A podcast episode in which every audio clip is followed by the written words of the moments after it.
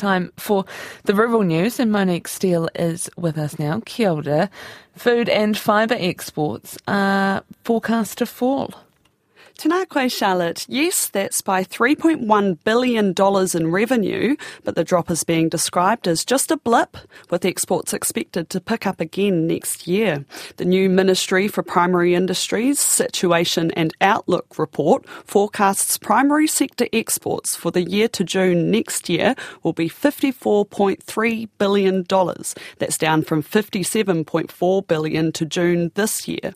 Revenue from dairy is expected to dip 7 7% due to softer global dairy prices and a decline in domestic milk production. And red meat exports are forecast to fall 5% because of weaker demand in key markets like China. MPI Director General Ray Smith says despite the challenges, New Zealand's primary industries have performed remarkably well over the past few years. We're basically seeing a dip one year in 10. We've had nine years of growth, actual and forecast, and then we expect to kind of arrive back at a rate that is above where we dipped. That whole confluence of events, we've got to ride our way through that. The outlook is positive but we're in a sort of challenging space. We still see a forecast of up to 62 billion by 2027, and then if you load on top of that the ambition to double the value of exports and to free up the environment to do that, then there's every potential to get onto a steeper incline. So the challenge is going to be to beat 62 billion as we look out into the future.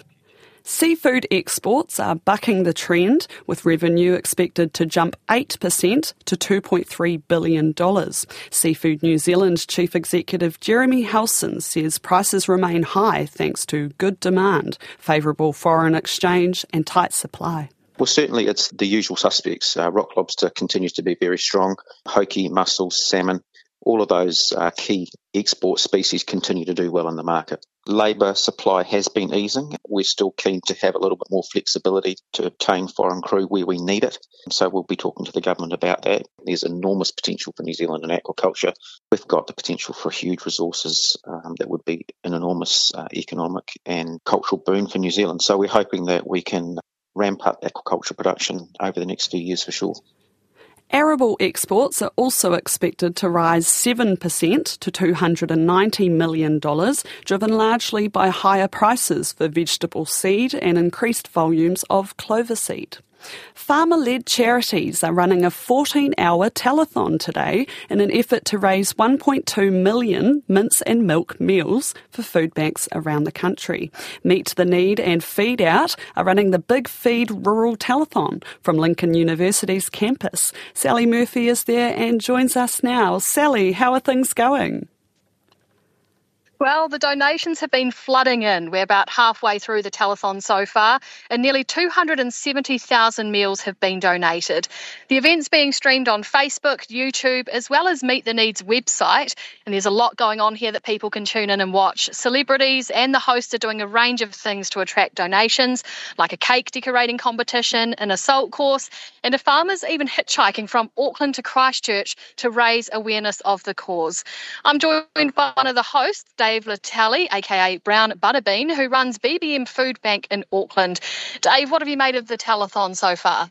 Oh, it's been amazing, an amazing opportunity to um, you know connect with different people and and all for a great cause. You know, when you see the end result of the families we're helping, you know that this is going to um, you know help improve the lives of so many. It's amazing. And you run a food bank yourself. What level of need are you seeing? Yeah, we run our BBM food share in South Auckland as well as our social supermarket in Tokoroa. The need is out of control. We can't keep up, and it's it's it's very scary times for a lot of people. What are you saying? Are people being able to afford food week to week? You know, we see starving children. Um, we see, and it's not just people, you know, it's middle class, it's working class, where there's no more room for life to happen broken down cars, flat tires, doctors, dentists. Something like that happens to a family, they need a service like ours. So, you know, it's just, it is really, really scary times. People just don't have enough to get by and a lot of meat being donated today. How important is that for the parcels that you divvy out to families? Oh man, it's it's next level. When you can give a parcel that has uh, you know mince as well as milk, you know the, the the smiles on the family's faces because it's just a huge relief. It's a, a parcel now. You know you can't just give cereal and no milk. You know you can't, you can't. It's good to have your mince with your rice. You know so it is. It's it's amazing that we can do this. Thank you so much to meet the need. Next level. Thanks for your time, Dave. That's Dave Letele, who's hosting the Big Feed Rural Telethon today. And there's plenty still, plenty still more time to donate as the telethon runs through till 8 p.m. tonight. Donations of livestock, milk, virtual animals, if you don't have any yourself to donate, or money can be made online at meettheneed.org, or people can donate $3 by texting the word feed to 3493. Thanks, Sally.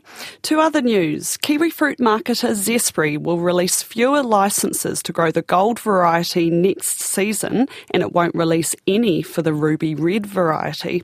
In an update to growers, it says 250 hectares of sun gold kiwi fruit licence will be released in 2024. That's down from 350 hectares this year. Chairman Bruce Cameron says the decision acknowledges the constraints the supply chain's experiencing and the company says no Ruby Red licences will be released next season because it needs to better understand the fruit's performance. That includes size, yield, and how it stores. And that's the rural news for today. Ko te porongo o te tai whenua.